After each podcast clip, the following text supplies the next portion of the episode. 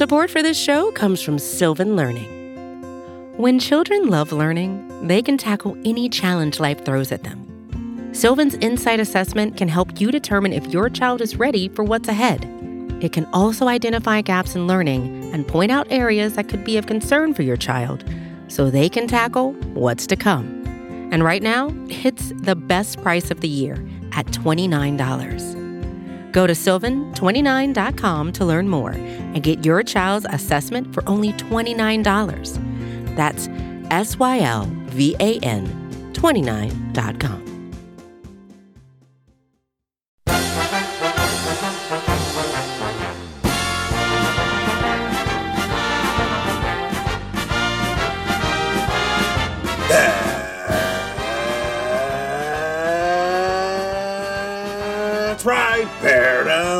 fans. It's time for another edition of the Chicago Bears podcast, Bears Banter, powered by Windy City Gridiron and SB Nation. Bill Zimmerman with you, and your four and one Chicago Bears. That's right, your four and one Chicago Bears.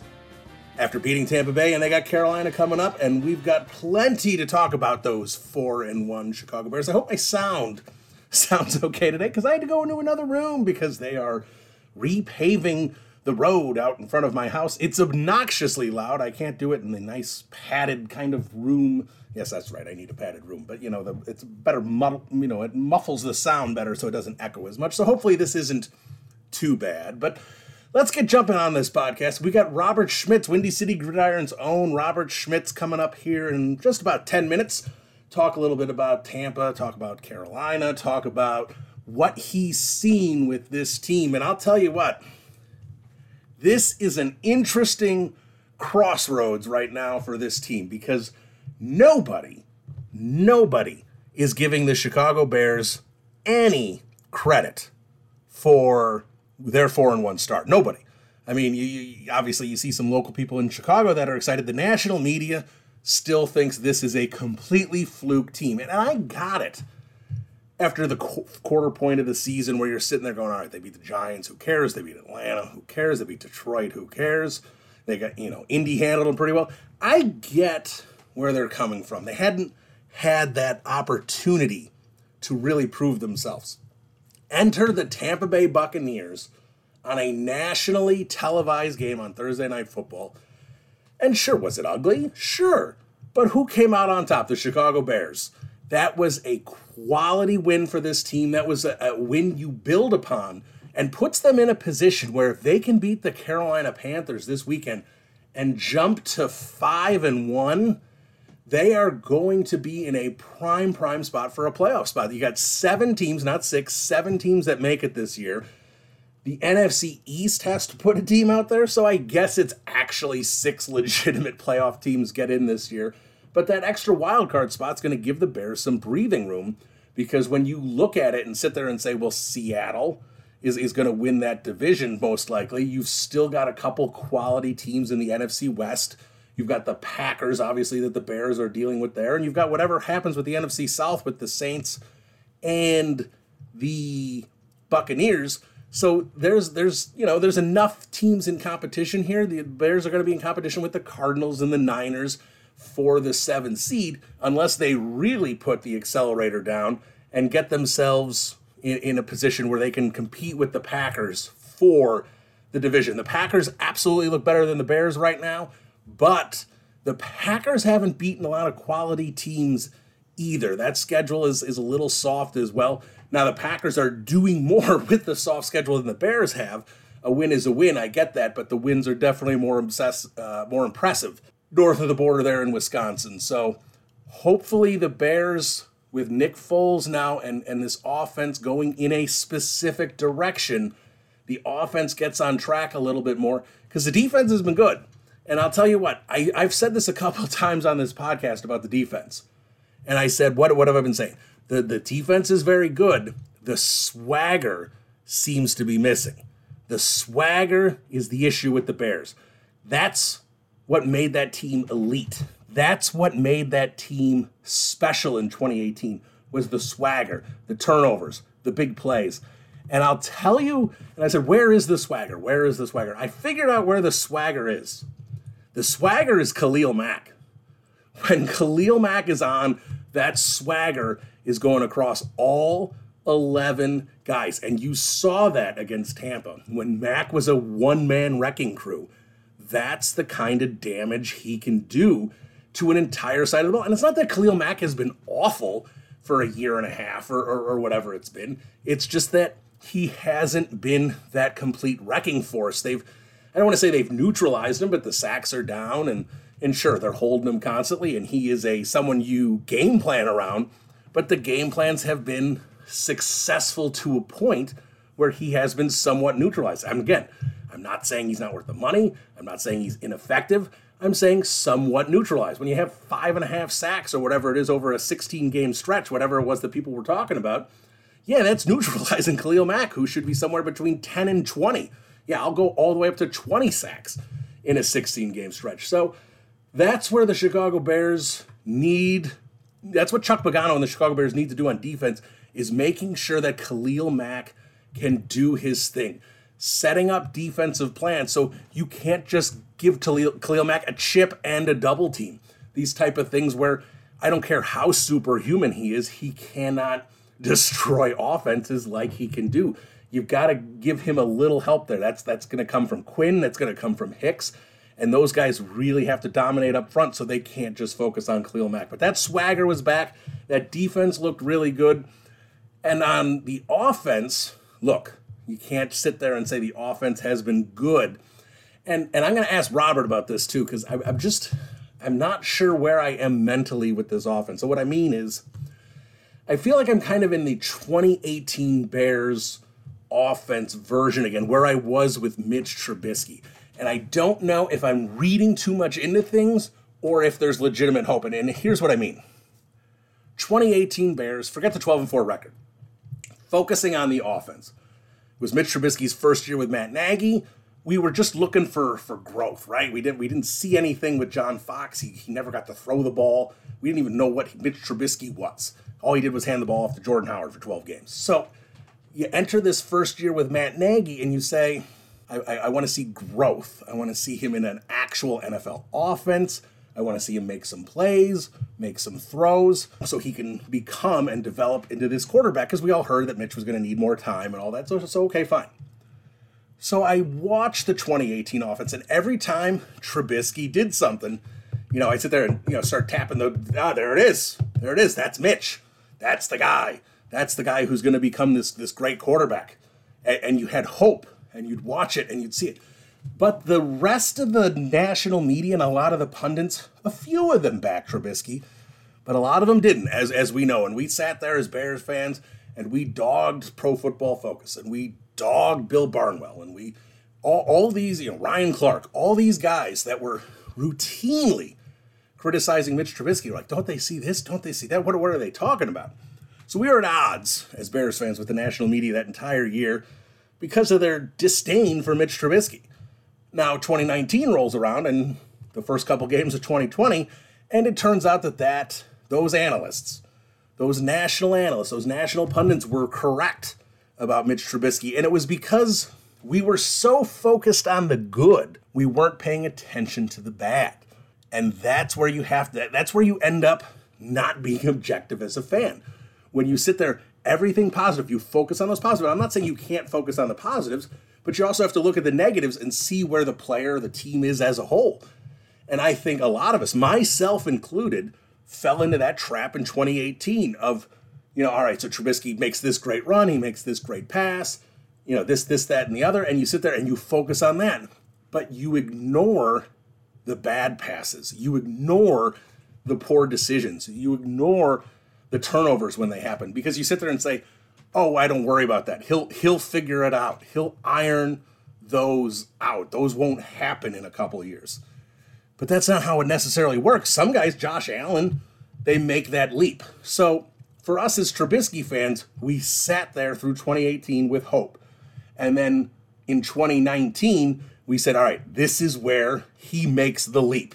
And as we know, the leap didn't happen. In fact, it was regression, Nick Foles, and, and bada bing, bada boom. So here I am with Nick Foles. watching this Tampa Bay Bucks performance. Forget the Colts performance, that was a bad performance. For whatever reason, bad game plan from Nagy, great defense from the Colts, offensive line outmatched, plenty of reasons. Forget the Colts game right now.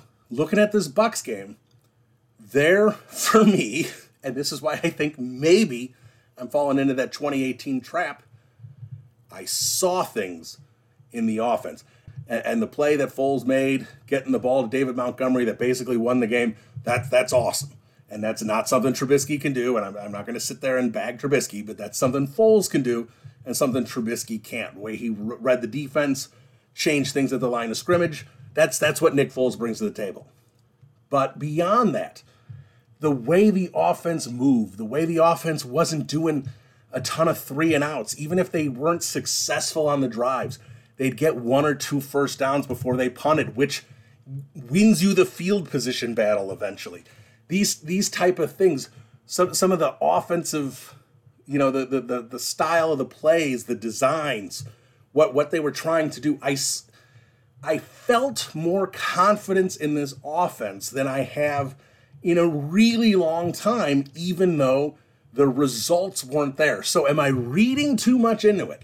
Am I 2018ing it all over again and focusing on positives and not negatives? Because look, there's negatives with Nick Foles. There are bad passes. I'm not. I'm not sitting there going to deny that, but I'm hoping that maybe I saw something against that Bucks that this offense can grow and build upon and become an average, again, just an average, maybe even below average NFL offense, because that's what the Chicago Bears need this year. So I'm going to ask Robert about that here coming up here in a minute. And I'll start the interview with Nick Foles and the Chicago Bears offense. And if there is hope that this offense can be some semblance of what, Nat, of what Matt Nagy promised a few years ago when he was hired by Ryan Pace to run the Chicago Bears team, and turn this offense into a modern day offense. We still haven't seen it. So let's see it, Matt Nagy. Let's see what happens here coming up. So I got some more thoughts after the interview with Robert, but let's get to Robert Schmitz now. This is Bears Banter. Quick break. We'll be right back. Support for this show comes from Sylvan Learning. As a parent, you want your child to have every opportunity, but giving them the tools they need to tackle every challenge, that takes a team. Now more than ever, educational support tailored exactly to what your child needs can make all the difference. That's why parents have trusted Sylvan Learning for 45 years as the ultimate teammate in their child's educational journey, instilling in them a love for learning and a passion for reaching the next level. And Sylvan's Insight Assessment can identify gaps in learning and areas that could be of concern for your child. It's a 360 degree view into your child's learning that you can't find anywhere else and helps ensure that your child didn't miss something in school that might put them at a disadvantage in the future. And right now, it's the best price of the year at $29. Go to sylvan29.com to learn more and get your child's assessment for only $29. That's S Y L V A N 29.com. All right, welcome back into the podcast. And here he is, as promised. He is Windy City Gridiron's own Robert Schmitz. It's at Robert K. Schmitz with a Z on Twitter. And he joins us now. Robert Bill Zimmerman, how are you? I'm doing great. It is an awesome morning. I'm still high off of a Bears Buccaneers win that I never expected to happen. It, it, it, was always a possibility, but it happened nevertheless. Here we sit at quote unquote the most fraudulent four and one team in the NFL. And I'll tell you what, I would way rather be here than be a Minnesota Vikings fan. Absolutely. And I talked a little bit about how the media has really dubbed this Chicago Bears team four and one. And, and, look, we've we've had that fraud label plenty of times in the in the past. Sometimes the Bears have proven the media wrong, and sometimes they haven't. But the one thing I thought was a little interesting, and as a Bears fan, a little annoying, is when you're trying to be objective and you look at the all right, they beat the Giants, all right, fine, no big deal. They beat they beat the Lions, all right, fine, no big deal. They you know they beat these bad football teams, the Falcons, they scrape by with comebacks on a couple of these. The Colts put them in their place. So I was like, I kind of get where the media is. But when you beat the Bucks, and I don't care how it happens, when you win a nationally televised primetime game against a quality team with Tom and Tom Brady, I don't care if he screwed up the downs or not against the you know Hall of Fame, potentially the greatest football player of all time. Can you give the team a little credit? I mean, that's what I think, right? It's funny you talk about the down screwing up thing because I don't remember anybody giving the Bears any slack for when Rex Grossman would fumble snaps. So if a player can't do a very simple thing, it's still on the player and it's still on the team, you know? What what really is wild to me so i've spent way too much time analyzing the film of this game because i've been using it to try to learn a lot more about how play callers duel between the offense and the defense and i want to remind you something bill because the more i look at this game the more i realized all five of the Bears' initial drives stopped because the Bears did something, whether they scored a touchdown or screwed up a play.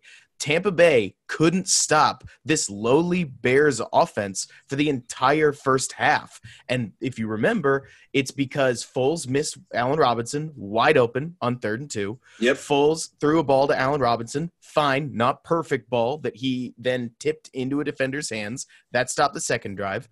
Third drive stopped because the Bears wasted it down when Foles missed uh, Darnell Mooney deep, wide open. And then the next two drives were touchdowns. If those three mistakes get cleaned up, the Bears score 13 more points in the half at least. And if that had happened, they would have had 27 points in the first half, and nobody would have been laughing then. I'm not even trying to be some like crazy person here, because if you watch the Colts game, you'll see a defense stymie the Bears offense ruthlessly. There was nothing there on that day, and we just looked like the worst team. But against the Buccaneers, you could make a real argument that the Bears were the ones beating themselves until they kind of decided not to and put enough of a game together to win. That, in my book, is as quality a win as you can ask for. A- absolutely, and and and people, if if you're listening to this podcast, you, I can promise you, Robert did not hear my opening thoughts, which basically mirror that. He said it a lot better than I did, but but mimicked exactly what I was thinking about this team. And this this is going to be a little bit of a, a long-winded question, and th- this is where I, I'll lead you on the next one. And this is what I said I was going to ask you first is. So watching the offense, and we'll just talk offense now for a minute the Buccaneers game, watching the Chicago Bears offense, I sat there and wondered to myself, am I having a 2018 Bears fandom issue? And let, let me explain this. So, us as Bears fans watching the, the first year of Matt Nagy and, and the 12 and 4 season, when we watch the offense and we all want Trubisky to succeed, we all focused on the positives. So we see Mitch make a great play with his legs. We see Mitch make a great throw. We see, you know, the offense churn and put up some points. We see the Buccaneers game. When these things happen, we're like, this is Trubisky. Okay, this is the guy who's going to iron things out and become this great quarterback that the Bears have never had. And then, of course, 2019, it falls apart. 2020, the first couple games, nothing's better. So I sit there and go, in 2018, Pro Football Focus and Bill Barnwell and Ryan Clark and, and all these analysts, Chris Collinsworth, dog and Trubisky, dog and Trubisky, dog and Trubisky. And we sit here and we, we, we hunkered down and we defended the guy. Mm. And we said, no, we're, we're seeing the positives. And I, you know, looking back on it, I said that we're focusing so much on the positives because we wanted to believe so much. We were ignoring the negatives. We're going, he's going to figure that out. He's going to iron that out. I'm not worried about that. So now I fast forward to this Bucks game and I watch Nick Foles and I see the offense doing different things that I haven't seen the Trubisky offense is doing, and Nagy trying to roll out some things that were different in terms of play designs and Foles making decisions at the at the line of scrimmage and things that I know Nagy's wanted to do and hasn't done. And I'm sitting there going, okay, I know the offense isn't rocketing up 30, 40 points, but I'm seeing something. I'm not seeing three and outs as much. I have hope again am I convincing myself again that there's something there that may not be?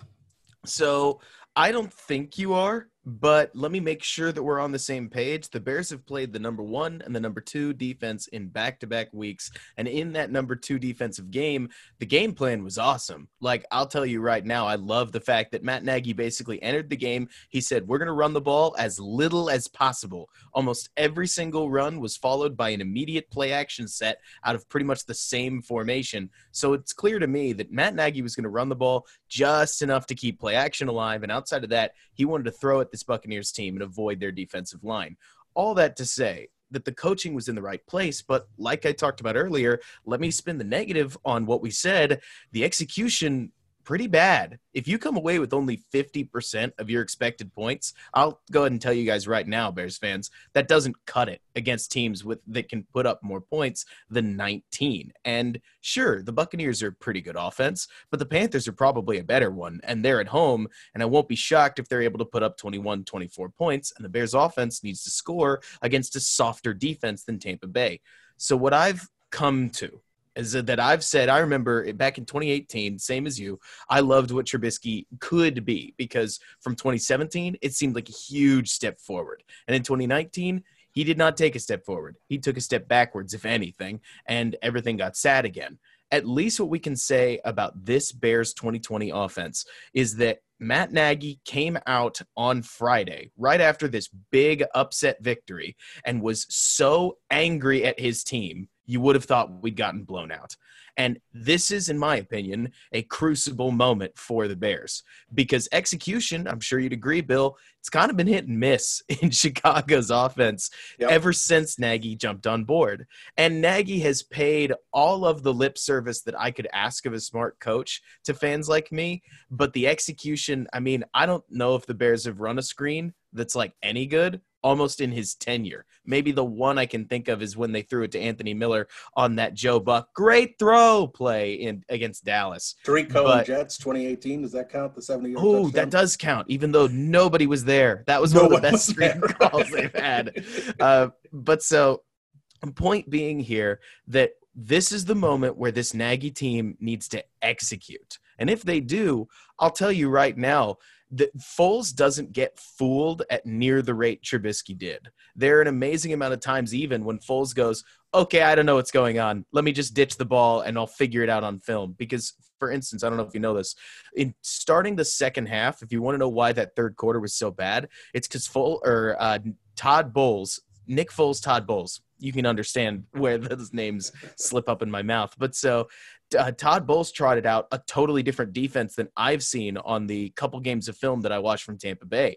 He basically ripped up his playbook and said, It's not working. We have to do a different coverage. And so they did. And it had left Matt Nagy scratching his head for a couple of series, which that happens. When you see something new on film, you need time to send it up to Bill Lazor and have the guy break it down and figure out how to beat it.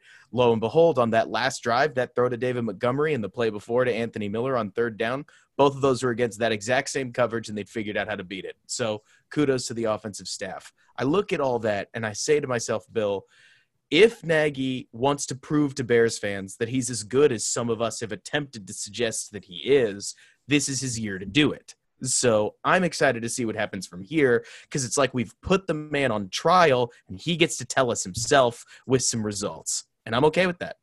Yeah, absolutely. And I'll have to, you know, in adding on to that, the Matt Nagy post game press conference and, and where he has been after that Buccaneers win, a lot different. You know, you know, look, we, we all, even if you're a Trubisky fan and if you're even still a truther, you'll sit there and admit that Matt Nagy has kind of kid gloves in those press conferences and pumping a lot of positivity into, into Trubisky and the offense. And well, we just got to do a little execution better here and this here. And it was close. And we liked what Mitch did here.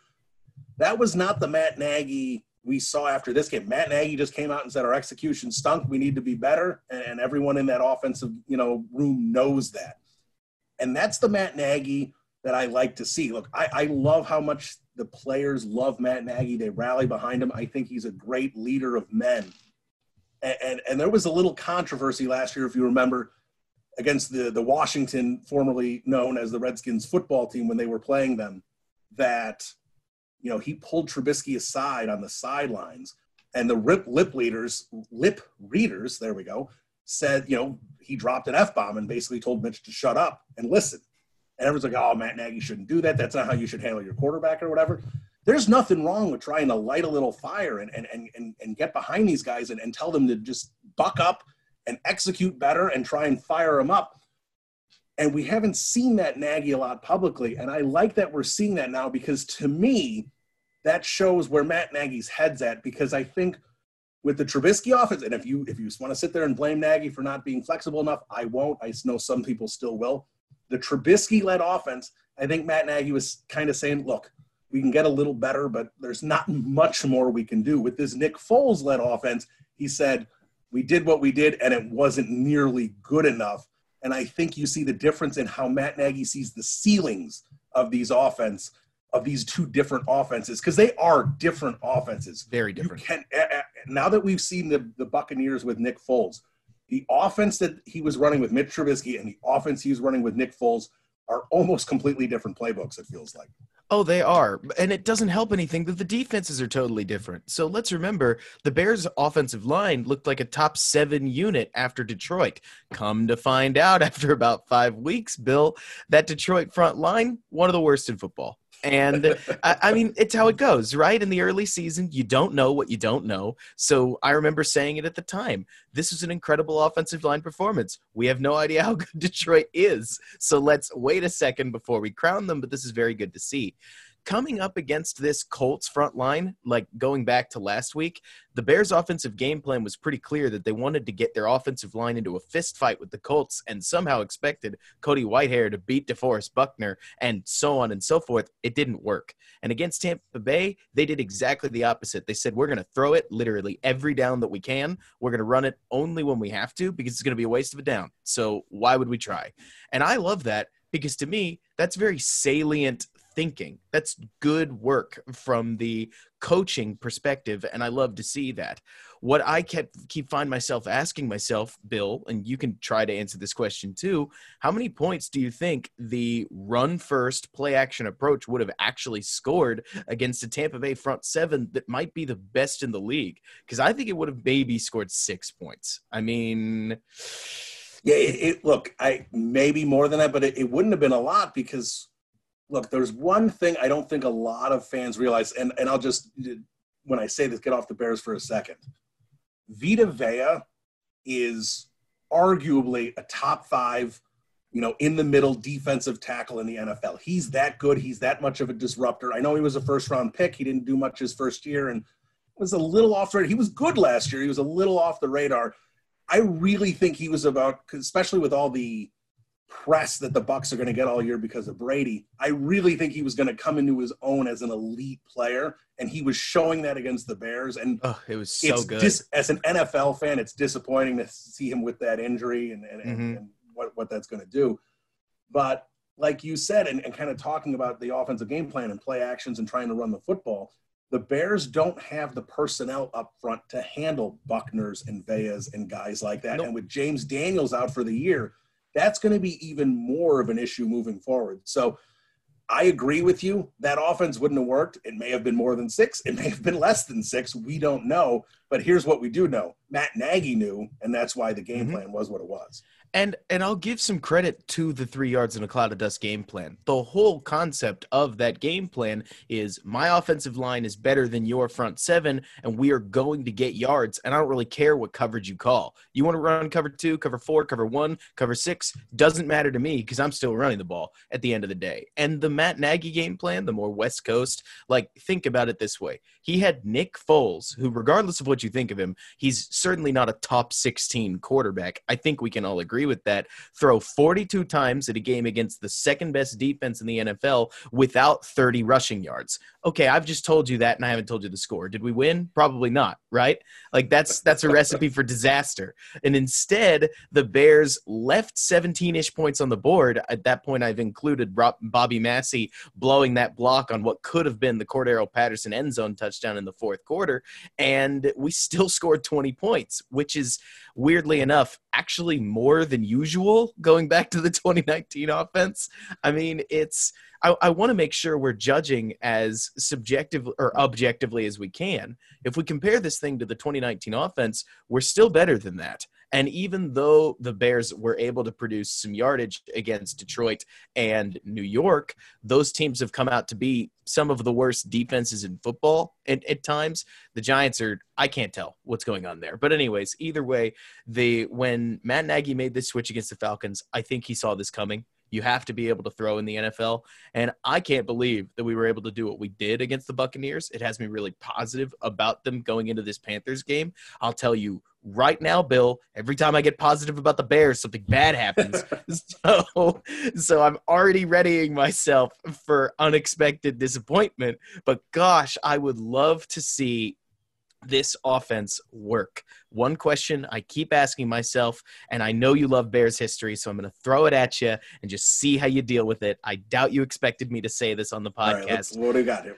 I keep asking myself, how far off is Nick Foles really from being the most talented quarterback the Bears have ever had when you add up the cerebrality, his decent accuracy, and his stone feet? Because the Bears quarterbacks aren't exactly an illustrious bunch, and especially in the modern era, if the closest we got is Jay Cutler, who was roughly average, how far off is Nick Foles from that mark? And I don't know the answer. I'm excited to find out. But that play that he teardropped into Montgomery with a call at the line is exactly what Bears have wanted to see for from their quarterback for I mean the last decade. I wanted to see that in Jay's tenure, and I felt like I didn't even see it. So it's exciting to see we beat Brady in a real football game, and he only made like one mistake. I'm okay with that. Yeah, absolutely, and and and uh, so I'll, I'll, I'll answer and then ask the next. Yeah, there's question. a lot of unpacking there. The, the the way I look at Nick Foles and, and the history of the Bears quarterbacks is is let's put Sid Luckman aside because he's a Hall of Famer. He's one of the top 20 quarterbacks of all time. But let's, you know, and this is the problem with comparing eras. If you just picked up Sid Luckman in 1944 and dropped him into 2020 and said, you know, play, like he'd be the worst quarterback in the NFL. It wouldn't be close. Like he couldn't he couldn't be a third string quarterback in the day's NFL. That's just the way the game has evolved.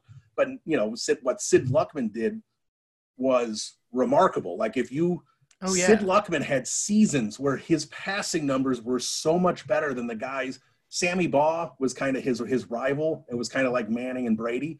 If you take Sammy Baugh aside and, and just put them those two guys together, the next best quarterback I, I did some numbers on Luckman a, a Isn't it like seventy percent of the yardage total? It's insane. Yeah. Like Like like Luckman when he won his MVP compared to the third place guy, if you projected those numbers above like the 2018, 2017, whenever I did it, the third best quarterback versus the best quarterback, and just kind of did the math projections, it would be a quarterback that threw for like 7,000 or 8,000 yards and had like 100 touchdowns. I don't remember what the numbers were, but they were, it might even have been bigger than that. It were I love that. That's how much better Luckman was than everyone else. So you can't compare him to, to this. So if we just kind of eliminate all Luckman and then all the crap that the Bears had and just go up to 1980 so we can get to the Jim McMahon era, you only have three quarterbacks really that you can put with with Nick Foles. Well, actually two. And I'm talking about McMahon and I'm talking about Cutler hmm when you you break those guys down, obviously Foles doesn't have Cutler's arm talent, Obviously. and and but Foles is a guy who can rally around. Look, Devin Hester, Cutler, not a leader. I had Olin Kreutz on the podcast. I asked about it. He's like, nah, no, Jay wasn't a leader.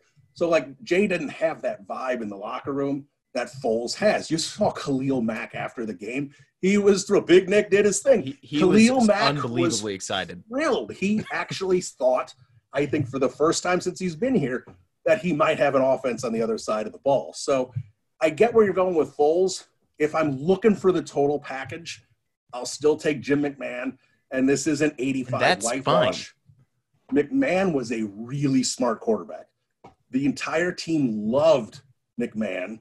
McMahon could make plays with his feet. McMahon did have a good arm. McMahon's problem is he couldn't stay healthy. If McMahon played 15, 16 games a year, his perception in, I'm not saying he'd be an all time great quarterback, but his perception of where he would be, he'd at least be in like the Phil Simms category of quarterbacks.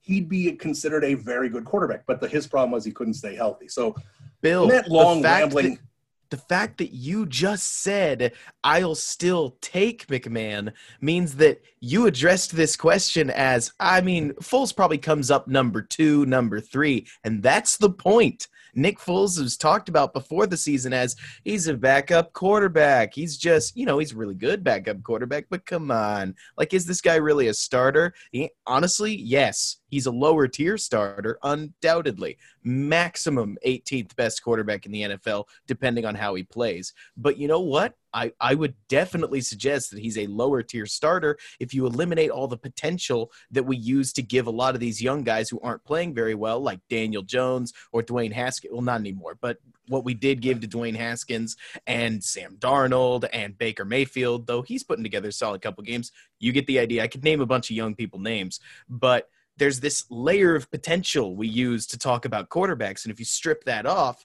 Nick Foles is better than plenty of them. And it's kind of like watching Case Keenum on the Vikings. But you know what? They went to an NFC championship game. And if there's Bears team went to an NFC championship game, I don't really care how they get there. That'd be a whole lot of fun. I, I want to win a playoff game so badly. It'd be a lot of fun, but then Nick Foles is a free agent. We got a whole problem on our Oh hands. boy! Because again, if if Nick Foles, if the Bears reach the NFC Championship game and Nick Foles is the quarterback, that's the out clause in the mm-hmm. contract where he can declare for free agency. But you know, to to talk about what you're talking about with this offense and where they are and where you're curious about where they can go, talking about this Carolina game. I think this is going to be an interesting one for Nagy and for the offense. And and here's what, what I'll say you can run on Carolina. Their run defense is not very good. Another thing that's interesting is they can't get to the quarterback. So mm-hmm. you can have time to throw. But what else is interesting is the Panthers defense is still pretty efficient. They still keep the points down pretty well. They still have a pretty good pass defense overall. So I think where you're setting up Matt Nagy, where his offensive line and Alex Bars, which will be interesting to see him in a full game because he was awful and then much better. And if you want to talk about Alex Bars while you're talking about the line and up front, you can. But um, Carolina presents a situation where the offensive line should be able to open some holes for Montgomery. They should be able to give Nick Foles some time, but it's not going to be a cakewalk. This isn't a bottom mm-hmm. offense where you should expect 34 points to get on the board. No, I mean, one of the more complicated things. So, two, three weeks ago, I couldn't wait for this game because this looked like an absolutely terrible defense. But here, coming into weeks, uh, week six, as we know it, this Panthers defense is running a college style defense. It's it's like a big dime. It comes out of the Big Twelve, believe it or not, and it basically means that they have three safeties and two corners sitting back, and then they rush three guys. So, Bill, it's not going to shock you that with three down linemen and a couple of linebackers and a whole bunch of defensive backs, it's tough to defend the run in the NFL. Like those are grown men that you're trying to stop, and eventually they're going to pave their way. So, this would be a great day for the Bears offense. What I'm worried about, if I was going to just talk about a worry of mine is that this Panthers defense is figuring out how to work the coverage set and that they might be better than they look. I've talked to before about how, and you could probably pick up based on what I've said so far, about how this Bears defense or Bears offense is really easy to underrate because they've gone through so much schematic shift and chemistry issues and integrating a new quarterback into basically a new style of play calling that I can't really tell where the ceiling is. And I don't blame Vegas for taking a look at them and saying they're still the 24th best offense and that's just how it is. Maybe, but they showed a lot more fight in them against Tampa Bay than that. And so we'll have to see what they really are. Panthers defense, same story, basically. They've been improving and installing stuff since a short COVID offseason. Let Matt Rhule come in with almost no time to coach this team. And it can't shock us that they stumbled out of the gate. So who are they? Well, I hope that they're not ready yet. Like, obviously, as a Bears fan, I hope that this is a game where we can see some points on the board. I would love to see the Bears come in, score 24, 30 points. That'd be awesome. But we'll have to see. To me, it all depends on whether Matt Nagy and that offensive staff can solve this brand new defense because this isn't just cover four. This isn't just like let, we're going up against a cover two defense like the Colts and we just have to beat them. This is a whole different defensive package. And the Panthers have some players, not a ton. And if guys guys like Brian Burns can't play, that is a huge boost to the Bears because they already struggle to rush the passer. And I think if you give Nick Foles all the time in the day, he's going to be able to make some plays. Another good one to watch is going to be this duel between the Bears defense and the Panthers offense because they love to run a bunch of like YAC attack style, like throw it short, run it long. Think very Saints esque. And if I saw anything from uh, the Tampa Bay game on what Chuck Pagano will do, he's going to stuff Eddie Jackson into the box on a couple of disguised roll ins where he's trying trying to force Teddy to either look away or throw directly to Eddie. And this could be a game, if there was one that I would call it, and I hate doing this because if I'm wrong, then everybody's let down. But if there was going to be a game where Eddie Jackson might just come through with a pick six, this could be it because those short out route throws that commonly come from mesh concepts, those are very easy to take back the other way if your safety gets his hands on it. All right. Now, before we switch off the offense, because I want to ask you a couple things about the defense. Right. Let me just ask you one about uh, one Cole Kmet. I understand tight ends. Oh, no. Chokes on his drink. Yeah. uh, I understand tight ends take a while. Rookies years, you don't don't expect much. I don't think it helped that the Bears hyped him up as much as they did in training camp. But Cole Kmet has been non-existent. He has as many catches on the year as Bobby Massie. He has less catches on the year than Adam Shaheen. I understand Adam Shaheen's had a few years to quote unquote develop. If you count But- the fumble recovery, Massie's touched the ball more, right? Yeah, exactly. yeah, Massie has two touches. Bobby Massie, offensive weapon. He picked Yeah. up a first down. So Cole Kmet, I understand it's four games, and it sounds ridiculous to say this, but are you at all? Is your hand hovering over the panic button yet? Of course it is. I mean, well, okay, so let, let me clarify exactly what's going on here. If Cole Kmet completely busts out and Jaylon Johnson is as good as he looks, believe it or not, Ryan Pace did a good job in the second round. Not every second rounder gets like is a starter, and as I understand it, there's like a 25% hit rate in the NFL as far as starting players at the second round. That might be an undersell, but even if we listed at 50, that sounds about right. Roughly one out of two guys out of the second round are going to play well. So is Cole Kmet like the right choice? Maybe not.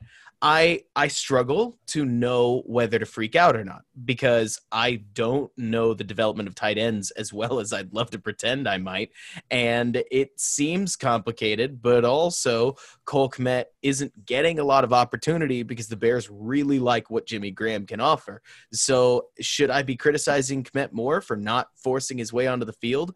I can't tell. Like, I really don't know.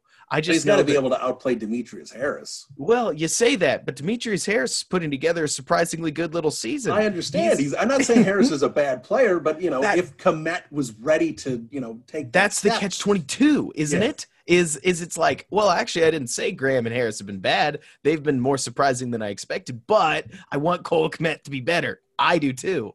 So I would I would list myself as worried. I'm willing to give him the whole season. One catch in three targets through five games now isn't good. But also, and I've said this for Nick Foles, I've said this for Trubisky, I'll say it for Cole Kmet. They lost six weeks of practice, and who knows what difference that that would have made because in an NFL practice, maybe Kmet would have learned a thing or two. I have no idea. Matt Nagy loves his receivers. He likes to integrate like one tight end, sometimes two, depending on the package. So I hope that Kmet can uh, can contribute more. He is drawing coverage away on a lot of his routes. So, for instance, that teardrop ball you saw off play action in the first quarter to Allen Robinson, the 24 yard gain on the sidelines, that was Cole Kmet drawing the coverage away. That doesn't take it doesn't take a brilliant player to draw coverage. He's just running a route. But at some point, you got to hope that Kmet can be more productive than this. But we'll see. So far, he doesn't look quite Shaheen like out there on the field, but his numbers are very similar. And I, I'm not going to argue with numbers. We just have to stay patient, I guess.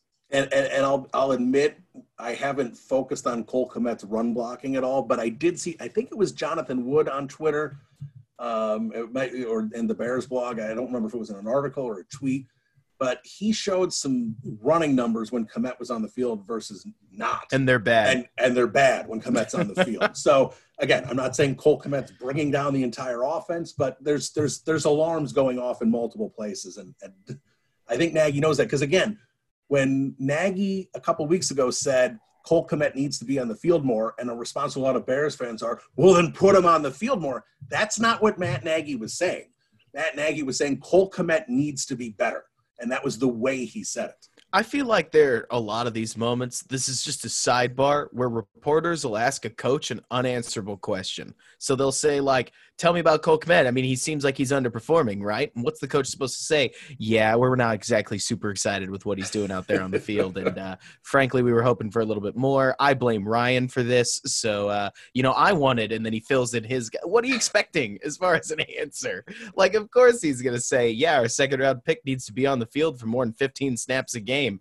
But then he goes into the next game, he would like to win and he's going to play the best guys that he think are there for the job. His job is to develop players, but it's mostly to win football games. I don't know. I I sometimes I feel like the sound bites that can come out of stuff like this get really weird. It's it's like when people ask him like, "Hey Matt, you just called 72% pass plays in a game that you won. Don't you think we should run the ball a little more?" Uh I don't know. Seems like it works like at, least in that game in particular sure we need to get the run game going but have you seen tampa bay? Like i'm not running against them. I'm not insane. You get the idea. It's a lot of times i do feel like we can take these sound bites and sound the alarm. Oh man. And i don't know if it's always worth it. All right. Let, us switch over to the defense here. And, Please. And I, I don't want to spend too much time on the defense because look, the defense has been good, and everyone's the first to admit the defense has been good. It's averaging 20, giving up 20 points a game you'd like to see a little more more flash, but now we're starting to see that. And my theme on this defense, and, and John Mullin, when I had him on a few weeks ago, he agreed, and and Kreutz not as much, but there's been a swagger missing from this defense to me. And 2018, it was there. 2019, it wasn't. The first few games of 2020 wasn't. And what I mean is, yeah, they're, they're keeping teams down, but we're not seeing them really just attack on the other side of the football. We're not seeing the pass rush. We're not seeing the turnovers, the big plays. We're not seeing that.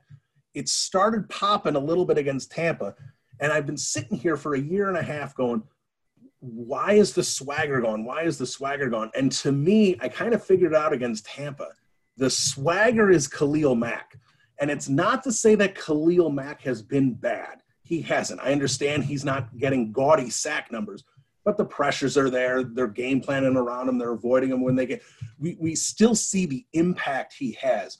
But when he's not getting home, like he finally did against Tampa, when he's not just a wrecking ball, just destroying an entire offensive game plan, the, the swagger isn't there from the other 10 guys. When Mack is playing at that level and getting home, the amount of confidence that the other 10 guys, he rallies that entire defense and that defense takes on an entire different dynamic. Mm-hmm. Oh, absolutely. There's no doubt about it. And I'll even point you back to another play. One of the coolest things I've seen on a football field in a while. So when Kyle Fuller stepped in on Ke'Shawn Vaughn and laid that thunderous old school hit that dislodged the ball. I don't know if you caught this. He looked down, saw that it was a fumble, and just skipped away from the play. Literally just walked off because he was like, I know what I did. Somebody else can pick up that ball. I have nothing to do with this. It was real, it was totally full of swagger. And then what happened? They called it an incomplete pass. If you take a look at this Bears defense, I get the impression they've been trying to get started. Eddie Jackson co- took back a pick six, called back by penalty. Khalil Mack forces a fumble, called back by penalty. The, the, Akiem Hicks gets a sack, called back by penalty. The Bears have basically been told this whole season that every time they do something cool, it's either penalizable or it didn't happen. And almost part of me thinks, even going further, Kyle Fuller's hit opened the door for Khalil Mack's sacks to really energize the defense. Because from the moment Kyle Fuller laid that hit on uh, Ke'Shawn Vaughn, the Buccaneers scored six points for the rest of the game like the the Bears offense lit up, of course. They put another touchdown on the board, but that's when Khalil Mack's sacks all came. I think it all came in the second half, if I'm not mistaken, and he was a terror he was just, just I mean, how how much cooler does it get than beating Tristan Wirfs, one of the best young tackles in the game, instantly and hip tossing him after the play? It was it was dominance from Mack and like you're saying, in a game where Tampa Bay and the Bears were talking a lot of smack to each other all game long, the defense stood up to the challenge. They made it clear they weren't going to take any of that, and there at the end of the game, it was them who had the opportunity to finish it, and they did with of all people, uh, Houston Carson knocking down the final pass to give the Bears the win. Yeah, a- absolutely. And I, I, will say, and I don't know what Khalil Mack said, but at, when Mack sacked Brady and, and, was yapping in his ear, and Brady just turns his head with this eye roll. I don't know what Mack said, but it got under Brady's skin, and I loved it oh, so yeah. much. And, and again, that, that's just kind of like that that that swagger and everything. And maybe they have confidence in Nick Foles that they didn't have in Trubisky. I don't know. You know, I've talked, been had, a, I've been, I've been had the pleasure to be able to talk to guys like Akiem Hicks who say positive things about Mitch Trubisky. It was a couple years ago. It was after 2018, not 2019. But I haven't heard the defense bash Trubisky. So I'm not going to sit here and pretend that I know what's going through their heads. But I do think since Chuck Pagano's been here that this defense has not pinned their ears back and just gone after the quarterback and gone after the football.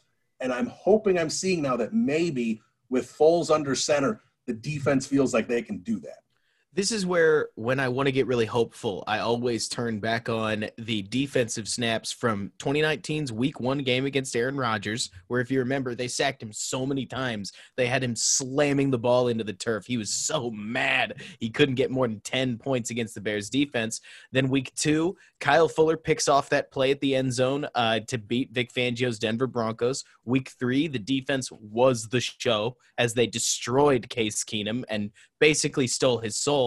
And then week four, they stole Kirk Cousins' soul while what they were at it. I mean, this defense for the first four weeks of the season last year was amazing. They were aggressive. They didn't take any side comment. They came after everything, and then it stopped. And then it all dried up. And it, and it almost seemed as if they swapped from what they were doing to bend don't break defense. So my hope is is that over this next couple weeks that this Bears defense can believe it or not stop caring about giving up points and just become a defense that will give some up but they will take some too. So if they can get 2 3 turnovers at the cost of the occasional big play, I'll be honest Bill, I don't really care because if you can set your offense up with short fields and that offense can cash in that for instance they got one fumble recovery and they put it into the end zone twice. Jimmy graham dropped the first one and then he caught the second one. Uh, that's that's a complementary football team. That's an that's a defense and an offensive plan that you can live around. Because i don't think eddie jackson and khalil mack were brought here to play bend don't break cover two. I think they were brought here to go after the other team. Same with robert quinn and yeah. all they need is an offense that gives them the chance to do that. Absolutely. So let, us wrap up with the Carolina game here because it's look, it's beautiful thing to be four and one because now you can go into this Carolina game mm-hmm. and it doesn't have to be must win. If they mm-hmm. did lose that Tampa game and they fell to three and two, then you sit there, oh Carolina, they go to three and three with some tough games coming up. Oh yeah, you start getting getting a little nervous, a little tight. So this isn't a must win, but I'll say it from this: if they win and get to five and one, where 10 wins basically virtually gives you a, a guaranteed playoff spot with that extra extra spot this year. Five and five the rest of the way when you've got games like Jacksonville and Detroit and Minnesota should be at least splittable. Nagy's never lost to them. I don't know why that's going to change now the way they've played so far. I know they look a little better, but they're still losing football games. There's winnable games on there once you get through Tennessee, New Orleans, Green Bay twice. So if they can win this game, they put themselves in a position to almost certainly make the playoffs, even though oh, there's yeah. 10 games left to go, as long as, you know, God forbid in a pandemic, you know, they can, we, we're seeing positives everywhere. If the Bears can stay, stay healthy, that, that they should be able to make the playoffs. So where are you with this Carolina game in terms of importance? And what do you think are the keys to get a victory? Because for me, I'd like to see Nick Foles have a lot of time to throw. Mm-hmm. There, there's plenty of ways to look at the keys of this game. Let me see Nick Foles back in the pocket where he doesn't have to worry about getting hit. That's very, very manageable in this game with a poor pass rush. Brian Burns banged up, may or may not play. Probably won't. If I if I had to guess, Nick Foles should have time, and I want to see what Matt Nagy's offense can do when Nick Foles can sit, read, potentially go through his progressions, whatever he needs to do. What we couldn't see with Trubisky, I want to see what we can do with Foles. Uh, absolutely. So this Carolina game, it's funny. We stole a win against Tampa Bay that I did not see coming, and as soon as it did, like you're talking about, a must-win Carolina game became a. It'd be really, really nice to win that Carolina game. And the way that I put it is, so I remember my mom used to tell me when I was in school, right, that if I did poorly on my first unit's test, I had to make it up on the back end. And the back end was often harder. That's where the units got tougher. You don't want to blow that first test, but that option's open it's tougher, but it's there. A lot of Bears fans have booked a loss for, for, the trip to Los Angeles against the Rams and hosting the Saints. Well, there's still football games. So if you lose this one to Carolina, win one of those two. It's tougher, but it's an option and it's certainly one that I'll wait to broadside the team, if you will, until we actually lose against all three teams. Because I wouldn't be surprised if this Bears team could finagle a win against one of them. Certainly, Jared Goff has nightmares of Khalil Mack and the Chicago Bears. But, anyways, back to Carolina. I think that, and I kind of mentioned this earlier, I want to see Nick Foles have time in the pocket, but it's not going to matter if they don't figure out how to beat this defense. I, I mean that unironically. It's a new style of defense. It's very experimental at the college level called the tight front. I think it's it's got a bunch of names uh, depending on who you ask, but I think that the Bears offense needs to figure out a game plan that's going to work against this thing. And if they can, they can execute. Nick Foles, to put it into a, a a different image is less of a good pickup football player and a better NFL football player where he can read the established defense, see all 11 men and know where to go with the ball in a very organized setting. And he's not, and so if you give him time in the pocket, he'll make a play, but he needs to know what he's looking at and where he's looking to go with the football. I think he can because this Tampa Bay defense they just played plays a five down front more often than not. And that in and of itself is really weird. And the Bears were obviously able to attack it pretty well. So if they can schematically figure out what to do, and like you're saying, Alex Bars and the rest of the Bears offensive line can give him enough time, whatever that means, then yeah, I think the Bears offense can succeed. Another thing I'll throw in there, and just to agree with everybody else in Chicago that's thinking it, I want to see the Bears running game do anything like something show some life. This is the team to do it against. And I would love to see Nick Foles not get hit eight times a game. And one great way to do that is to run the ball a little more. I don't need 50 50 balance. I don't need more run game than pass game. I'm comfortable with what they're doing, but I would like to see the run game contribute just like you see it do in Kansas City, where the occasional handoff goes for eight, 10 yards. And I think the Bears' run game should be able to take advantage of those holes, very similar to what they did against Atlanta. But hey, I have to see it to believe it. Yeah, a- absolutely. And like you said, with those tougher games with the Rams and the Saints and, and offenses like that, when you have a defense like the Bears, you can steal one especially if the Bears defense has a little more confidence in the offense and, like we said, can get after the quarterback and make plays. You can steal one where you sit there and, and see a 26 24 victory and go, how did that happen? But that's all right. right because as long as you get the W. exactly. It's just like what would happen against the Buccaneers, right? I didn't expect to win that game, but the defense showed up when they needed to, and the Bears suddenly were sitting there down, what was it, 19 to 17, and I thought the same thing you did. Oh my gosh, they could win this football game. Lo and behold, they put the plays on the field they need to, which is different by the Oh, you know, I keep saying that. It felt different to me watching the way Nick Foles operated, read the defense, and distributed the football. Sometimes I could never shake the feeling. I'm going to admit this on air, and I'll live with the consequences. I could never shake the feeling that sometimes it felt like Trubisky would get lucky every time he did something at the end of the game and it worked. Whereas Nick Foles, it really did feel like it went according to plan. He had three downs to make a play. He made a play on the third down both times. That's like his whole life story, making a play on third down. And so the Bears were able to win because of it. I'm excited to see this game. It's more Bears football. It's more time in this new offense. It's more evaluation for all of us.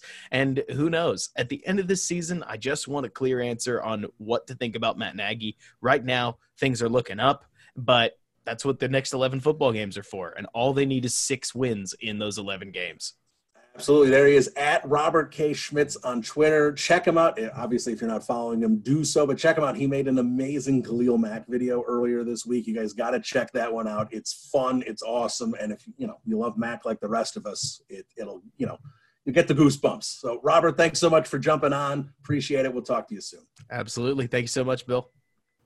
All right, there he is, Robert Schmitz of Windy City Gridiron. Robert is Robert's awesome. I love talking to Robert. He's got just a a great way he explains the game of football, discusses the way of football, and, and like I said, if you're not following him, he's very engaging, interacts, you know, and he really he breaks down film. Robert is a great follow on Twitter. So if you're not doing it, make sure you check him out at Robert K. Schmitz, S C H M I T Z. So here we go. Big game coming up against Carolina. But again, not crucial. They can lose this one and still be okay. That's the beauty of being four and one. But I really like this game as a measuring stick to see where this is. Carolina's a good team.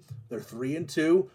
They're learning a new, you know, everything under a new coaching staff here, so they're they're potentially getting better as they move forward. They've been hot of late. They got off to a slow start, but look, this Carolina team is definitely beatable. So let's see what the Chicago Bears, what see what Matt Nagy can come up with, Chuck Pagano can come up with, and scheme against this team.